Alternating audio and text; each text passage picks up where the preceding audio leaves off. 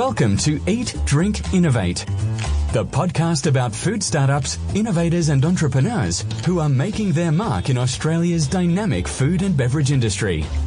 The future of food is happening here. Come join Susie White at the table to eat, drink, and innovate. Aha!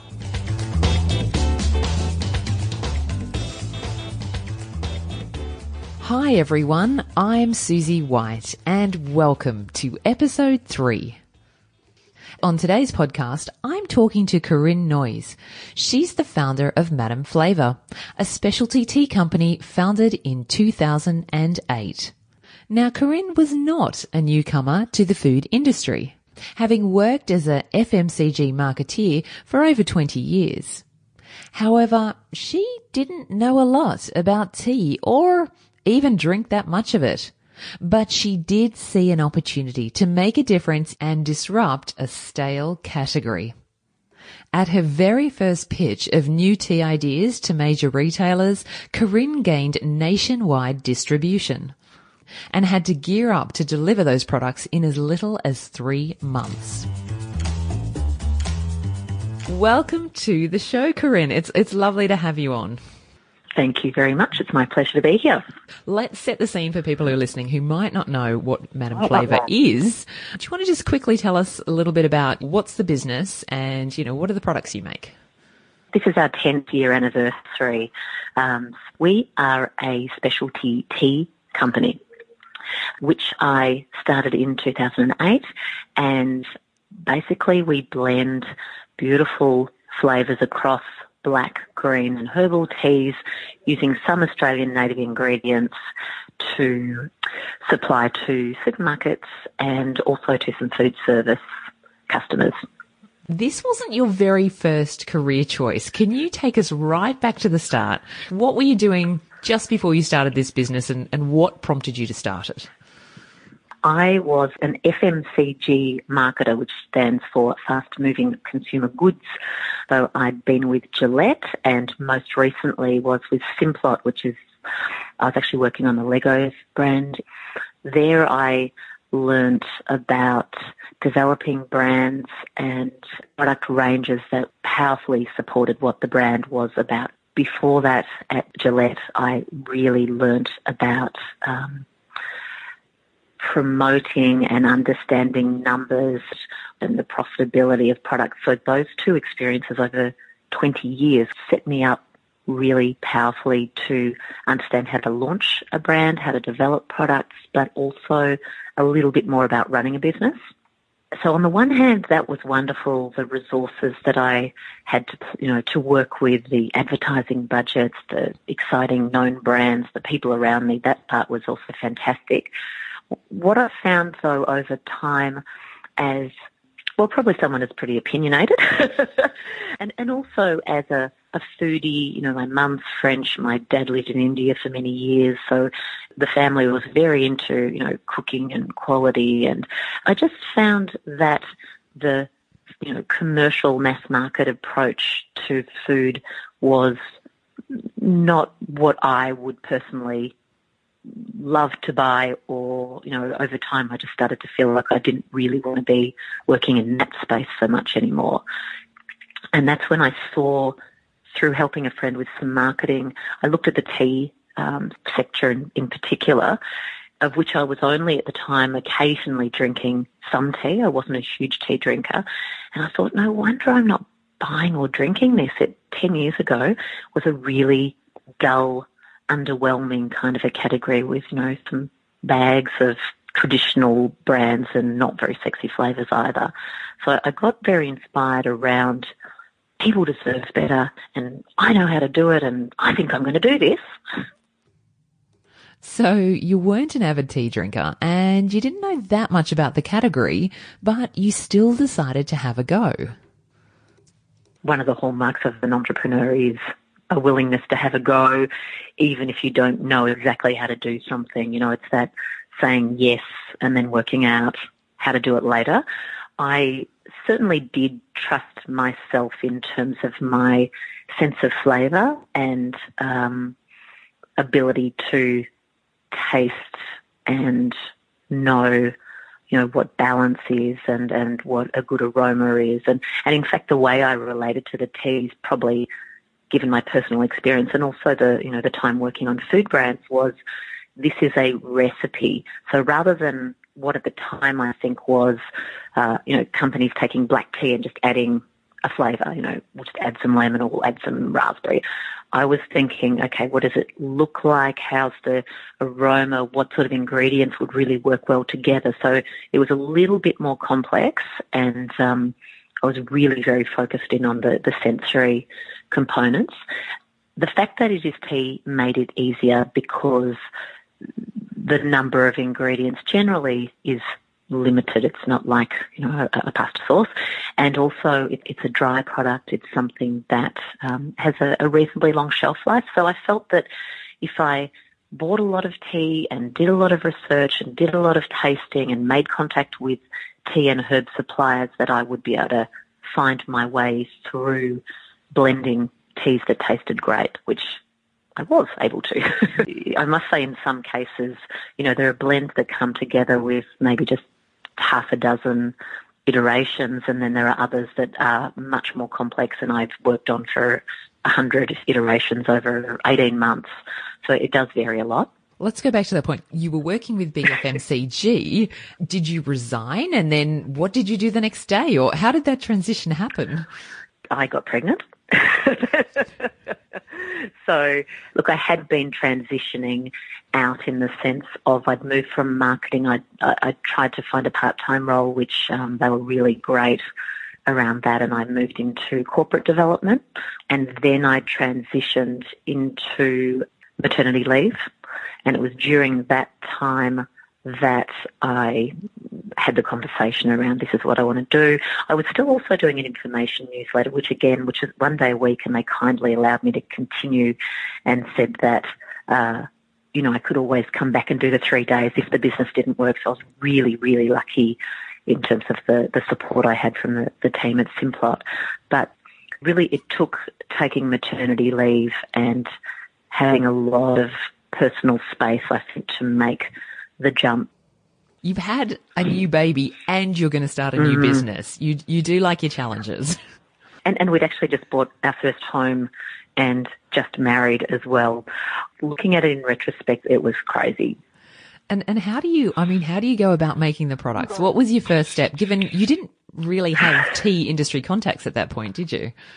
No, I didn't. So, so firstly, the plan was this is going to be something I launch into supermarkets as per the work I've done for the last 20 years. B, I don't know much about it, so I need to learn, but I don't have much money. So how can you do research without that?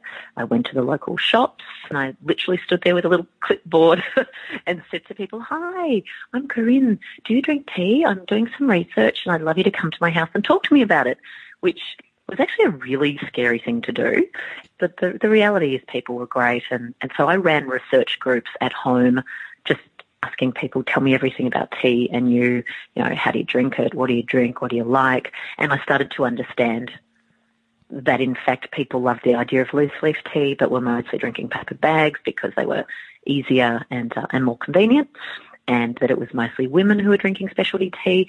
And around the same time, my husband came home with a pyramid tea bag that he found in a cafe, and I hadn't been launched in supermarkets yet. And I just thought, oh my God, that is the clincher because here it is, it's loose leaf tea, but in a convenient form. So I think that was the real turning point where I could see there's something here. Um, I'd done the research, then I looked at, okay, what's in the market currently, and I made lots of charts and graphs of the types of brands and where might there be a gap.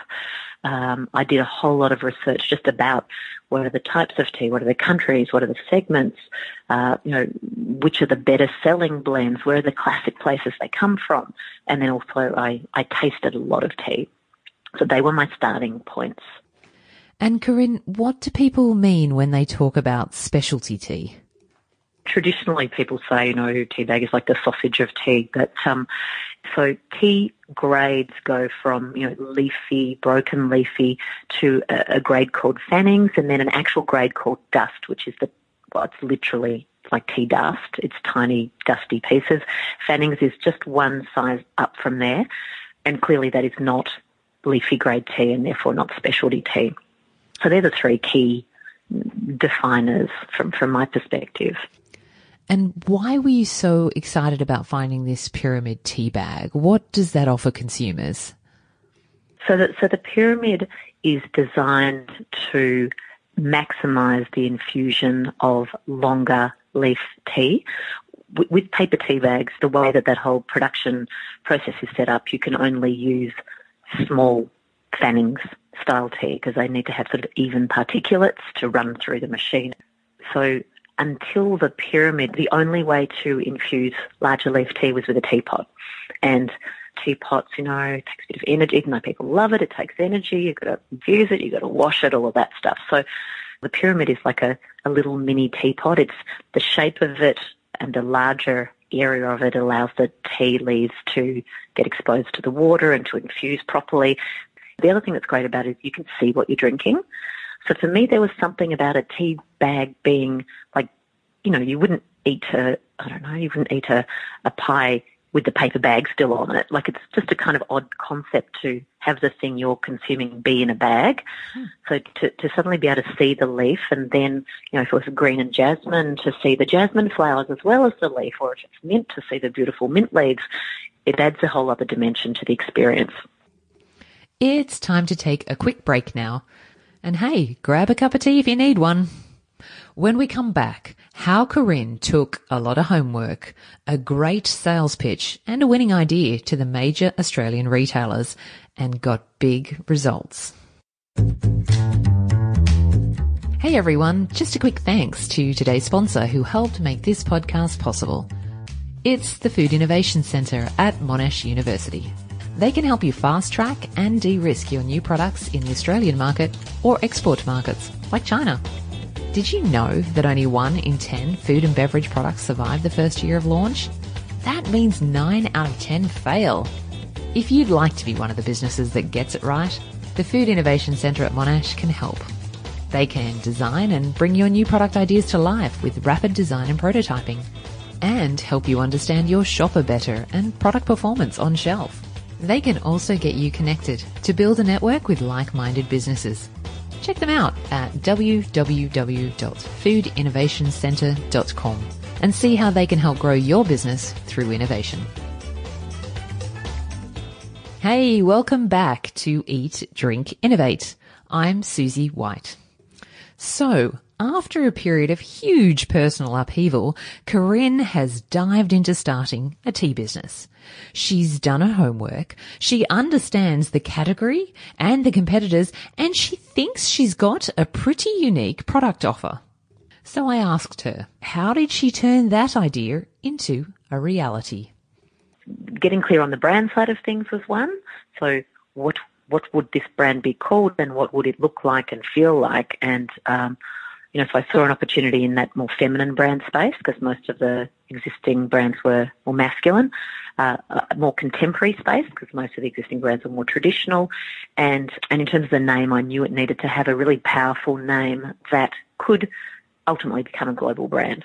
And then on the product side, I thought I need to develop a small range of the key tea types with some little contemporary twists you know? And I already loved Australian native bush foods. Could I introduce some of those? So, for example, Earl Grey traditionally has bergamot, which is a citrus peel in it. And I thought lemon myrtle, which is a beautiful Australian citrus leaf, what would happen if I put a little bit of that in? Which I did and it was fantastic. So there was a lot of experimenting with herbs and teas that I just bought locally in my kitchen, just pull, okay, what if I put this much and this much, what will happen and how's it going to taste? And then recording on sheets the results. And, and so then it was really just a matter of pulling all of those elements together into a presentation and trying to get an appointment with the supermarkets. So at this point, I'm still in the spare room. My daughter's probably just over one. I've turned the research with the local shoppers into beautiful spreadsheets and charts. I have some pack designs with the brand name in the presentation, a whole lot of numbers around this is how much I think it will sell and therefore grow your tea sales, Mr. Supermarket Buyer. and quotes from people around their liking of the idea. I, managed to get the buyer's contacts at Woolies and Coles, made phone calls. I knew I'd only have about 30 seconds, and so my best chance was to talk about where I'd come from, which gave me some legitimacy, but also that I knew the category was flat, and I thought this unique tea could grow it, and I got a meeting. So wait a minute. You're pitching to Coles and Woolworths. Do you even have a product to show them at this time? Um, at this point, I had done the blending in Australia of our basic English breakfast, of the grey, which we called grey deluxe, uh, of the green jasmine, pear, and the sultry chai. So I'd done local bench tops. I had the look of the packaging. I had also made contact with potential suppliers and packers, which I decided would not be something I would try to do myself. And my parents actually met and married and lived for several years in Sri Lanka, which is also the home of you know the world's best, I would argue, colonial style black tea as opposed to Chinese black tea, which is quite different. So I was drawn to looking at the possibility of having the teas blended and packed in Sri Lanka. And so I had already done some um, investigating and um, had some phone contact and identified a couple of potential packers. So I had all of that, but I didn't have any actual product or anything produced or anything like that. I had confidence, a, a, sort of probably slightly foolish level of confidence, and um, got on the plane and, and went to see the buyer. And he said to me, "I like it.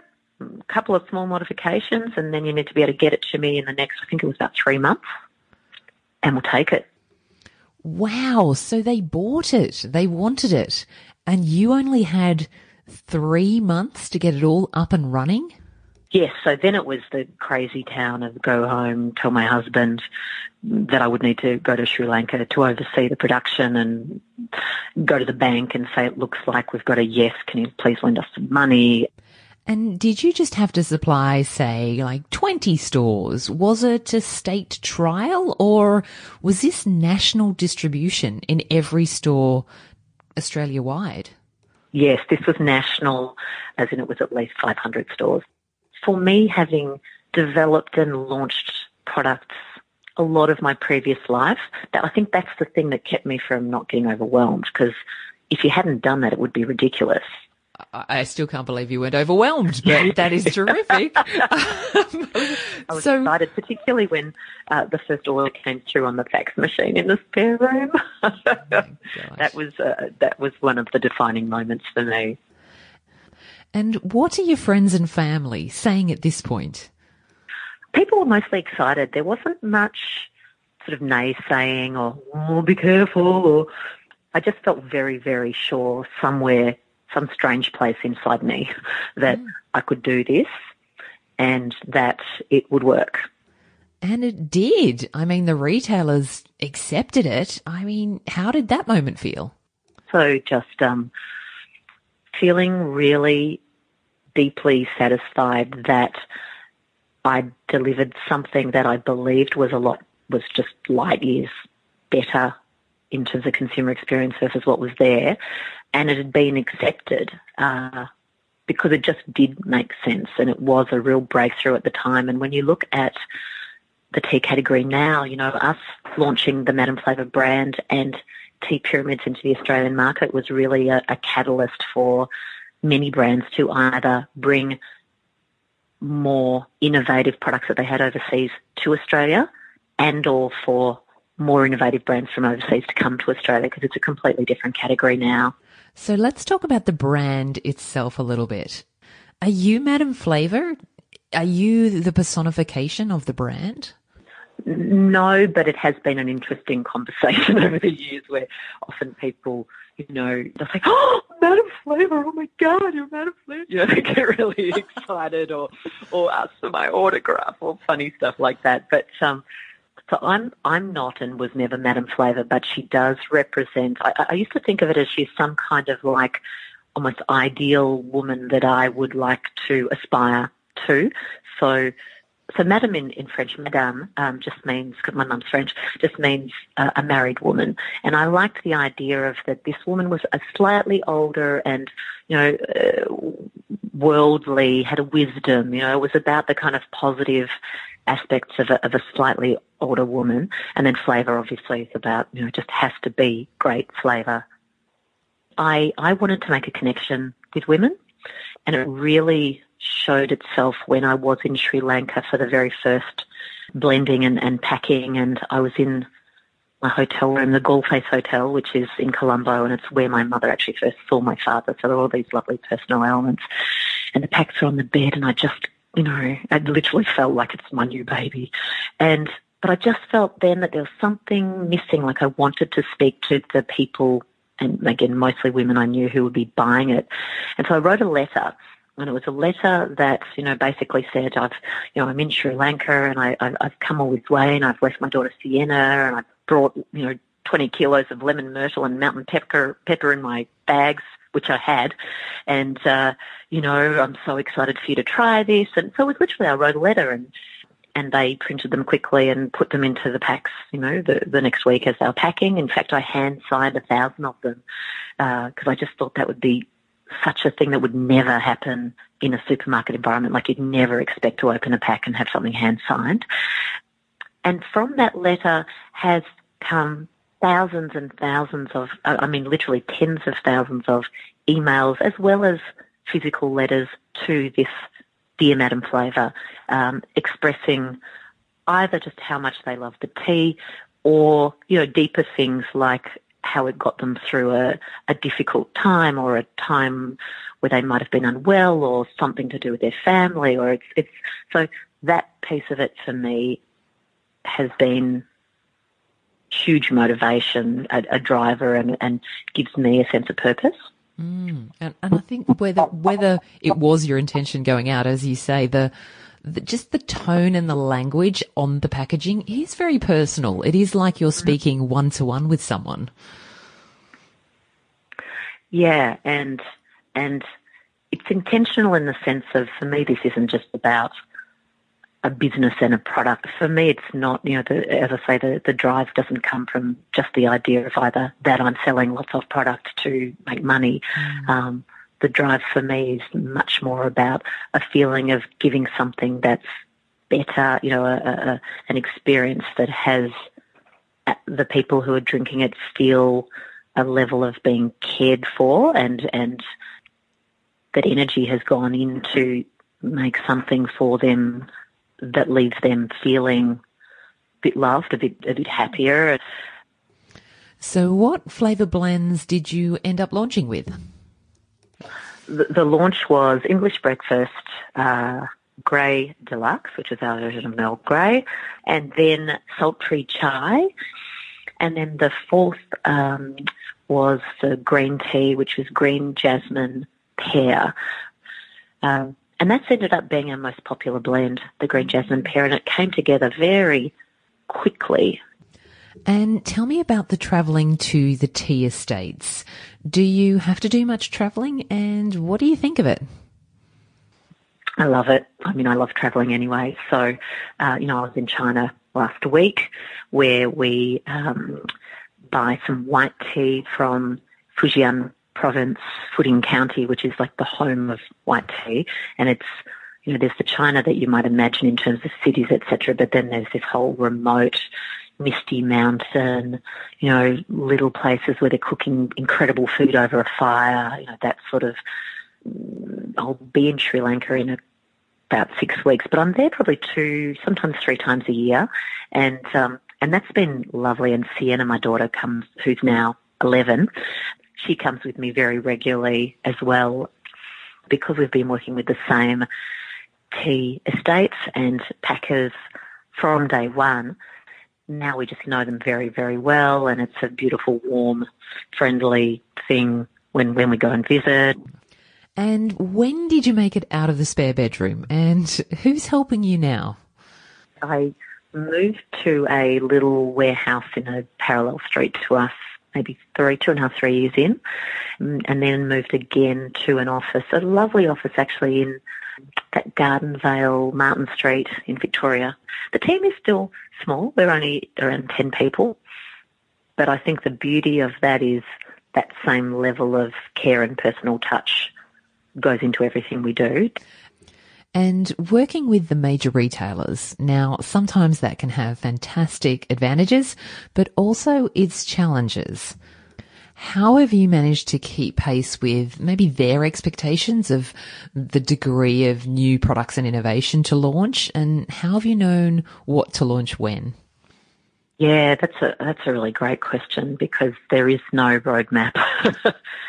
uh, we've experimented over the years, so for me, it's tended to be from a from an almost a gut feel perspective as a starting point, whilst looking around um, at, at, different trends and what's happening around the world. But as as you know, you know, I think it's what is it one in ten or even less new products are actually successful. So, for example, an opportunity I saw a couple of years ago was around sort of dessert style teas, which hadn't been done here, and, and I developed a range of three, of which one of those, which is our uh, rooibos with mint chocolate. You know, it has done really well and has been taken by Coles. So that would be an example where I guess you could say that was a one in three. And the other two are still on our website because what I've decided is that um, teas that are a little bit too niche for supermarkets but are still incredible blends, we now do those online. What I've started to do more recently, or a rule that I've put in place for myself, is that I look at our baseline sales on the green jasmine which is the bestseller, and we run research around concepts and will only consider developing and launching something that is looking like it'll do at least as well as the green jasmine. And Corinne, where could people find your products to buy them these days? So yes, we're, I mean we're in almost all Woolies stores, almost all Coles stores nationally. On our website, we do have a product locator now, so you can actually search for a particular blend in the area around you. Then the online store and, and independent supermarkets, Ritchie's, those kind of places. And um, we also have a, a growing food service business. So if anyone's travelling on Virgin Airlines, you'll be enjoying either in the lounge or on board Madame Flavour tea. you know, Sofitel hotels in um, Victoria and Queensland, as well as the Hotel Windsor. So, Corinne, you've obviously built up a really vibrant, dynamic, and successful business. And it makes me wonder, has anyone approached you and, and tried to buy your business? Yeah, yeah, absolutely. From, I'd say, probably about year three, we had approaches. I, you know, I always felt that that it was too early. You know, that there was more um, more possible for us. Even moving beyond tea into some other categories, which was always my plan. And Corinne, that touches on my next question, which is I like to ask how high is up for Madame Flavour? I mean, can it really be expanded into a global brand? Absolutely. It's it's interesting. I've started to have a look at some different markets and as part of the trip to China last week, which was a delegation of women, of female entrepreneurs, actually the first Victorian government organised delegation to really understand the Chinese market and, and entry possibilities. I really was left feeling like there is a significant opportunity for a brand like Madame Flavour in China. And I really got a sense that that idea of self-care and needing some downtime is just in its early stages there. So I, yeah, I see, I see mm, I see that as part of our future. And for anyone who may be still sitting in their office cubicle, I'm wondering, Corinne, what advice would you have for them if they were interested in starting up their own food or beverage company? There are kind of two things you need to do. One is to do some level of planning to understand the opportunity. The other is to just have a go because I meet a lot of people who are thinking about maybe starting something, but I think, I don't know, as I, as I get older, I think life is a journey of exploring and, and, you know, learning. And if you can see what looks to be a good opportunity, even if you've maybe got the worries and the doubts, I think just take the next steps and see where it leads you. Those are great words of wisdom. And if people listening do want to find more out about Madame Flavour, your blends, or even get in touch with you, how might they do that? Uh, they would go either to our website, which is madameflavour.com, or have a look at us uh, at Madame Flavour on Facebook and Instagram. They, they could also simply email us, um, madam at madameflavour.com with any questions they may have, and um, we'll always respond personally as we do to every email and letter that we receive. Thank you so much for joining me today, Corinne, and I just wish you every success in the future with your continued expansion of the fabulous Madame Flavour brand. Oh, thank you. It's been an absolute pleasure chatting with you, Susie. Aftertaste, the sweet taste of success. Thanks for sticking around. This part of the podcast is when I think back on my chats with Corinne Noyes from Madame Flavour and some of the secrets that underpin her business success in carving out an enviable place in the tea category with her premium specialty tea blends. And today I'd like to talk about Corinne's parting words of wisdom. She advised food entrepreneurs to do a little homework and then act on it. And I believe it's this approach that really contributed to her early business success. Now, many food entrepreneurs simply leap into a product opportunity. They've relied on their passion, sheer tenacity, and resilience to learn as they go and overcome obstacles. However, that approach can sometimes feel like you're jumping into a hotted up car and driving furiously without the satellite navigation switched on and no real end destination in mind. By comparison, Corinne's first action was to look more deeply into a category that she saw an opportunity in. She interviewed consumers. She invited them back into her own home. She looked at the competitive set. She made charts and graphs about them all, and she checked out her product supply options. So in her very first pitch to retailers, her presentation was so comprehensive and so compelling, they said yes to ranging her new Madame Flavour tea products straight away. Now, what Corinne did is something anyone can do. It's called knowledge gathering. And it doesn't have to be hard or expensive, but it does require time and patience up front. A really simple way to do it is to find out everything you can about three areas. These are your category, your consumer, and your capability. Within each of these areas, there's some key information that it would be invaluable for you to know about before you invest a lot of time and money developing new products.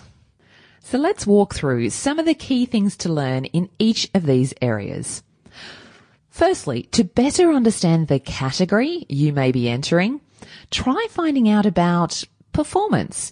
Is the market growing or declining? How crowded is it with competitors? It's always good to understand your future competitive set and who you'll be playing against. Products. What types are already available in the marketplace and how much new product innovation is there? Is your idea really offering something new and appealing? Brands, how are they positioned? Can you find a unique position that stands out or talks to consumers in a new way? Sales channels. What distribution channels are products being sold through currently? And are there any other channels that aren't being considered that you might use? Promotions. How are products being advertised and promoted? And what level of support are you going to need to offer? Geography. Where are products sold and how are they distributed and shipped? This will impact your delivery lead times and costs. Pricing. What are the prices in the market and will they enable a good profit margin for you? Legal and regulatory. Are there any legal or regulatory requirements or restrictions that you need to be aware of? By understanding these factors, you can go into a category with your eyes wide open and make sure you're offering a really competitive product. Now, let's consider some of the things you might need to know and find out about consumers in your chosen category. Firstly, the shopper. Who is it who's buying the products? What motivates or detracts them? Now, your shopper might be different from your end user. Your end user is the person who's actually using or consuming your product.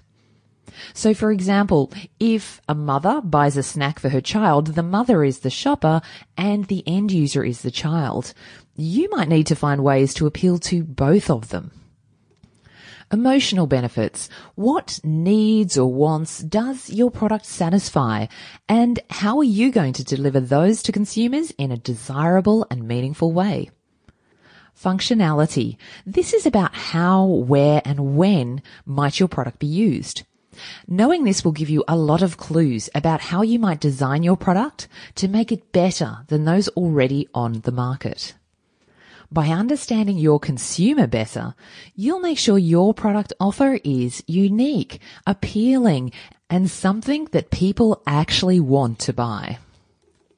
And the final area to focus on when you are knowledge gathering is capability. If you're making a physical product, it would kind of be good to know formulations. What's in the product? What ingredients are used? And what product claims could you make because of these? For example, if we know your consumers want a healthy, natural product, can you claim no added sugar or preservative free? The next area to learn about is packaging. How are products in this category packaged? What design imagery and features are used?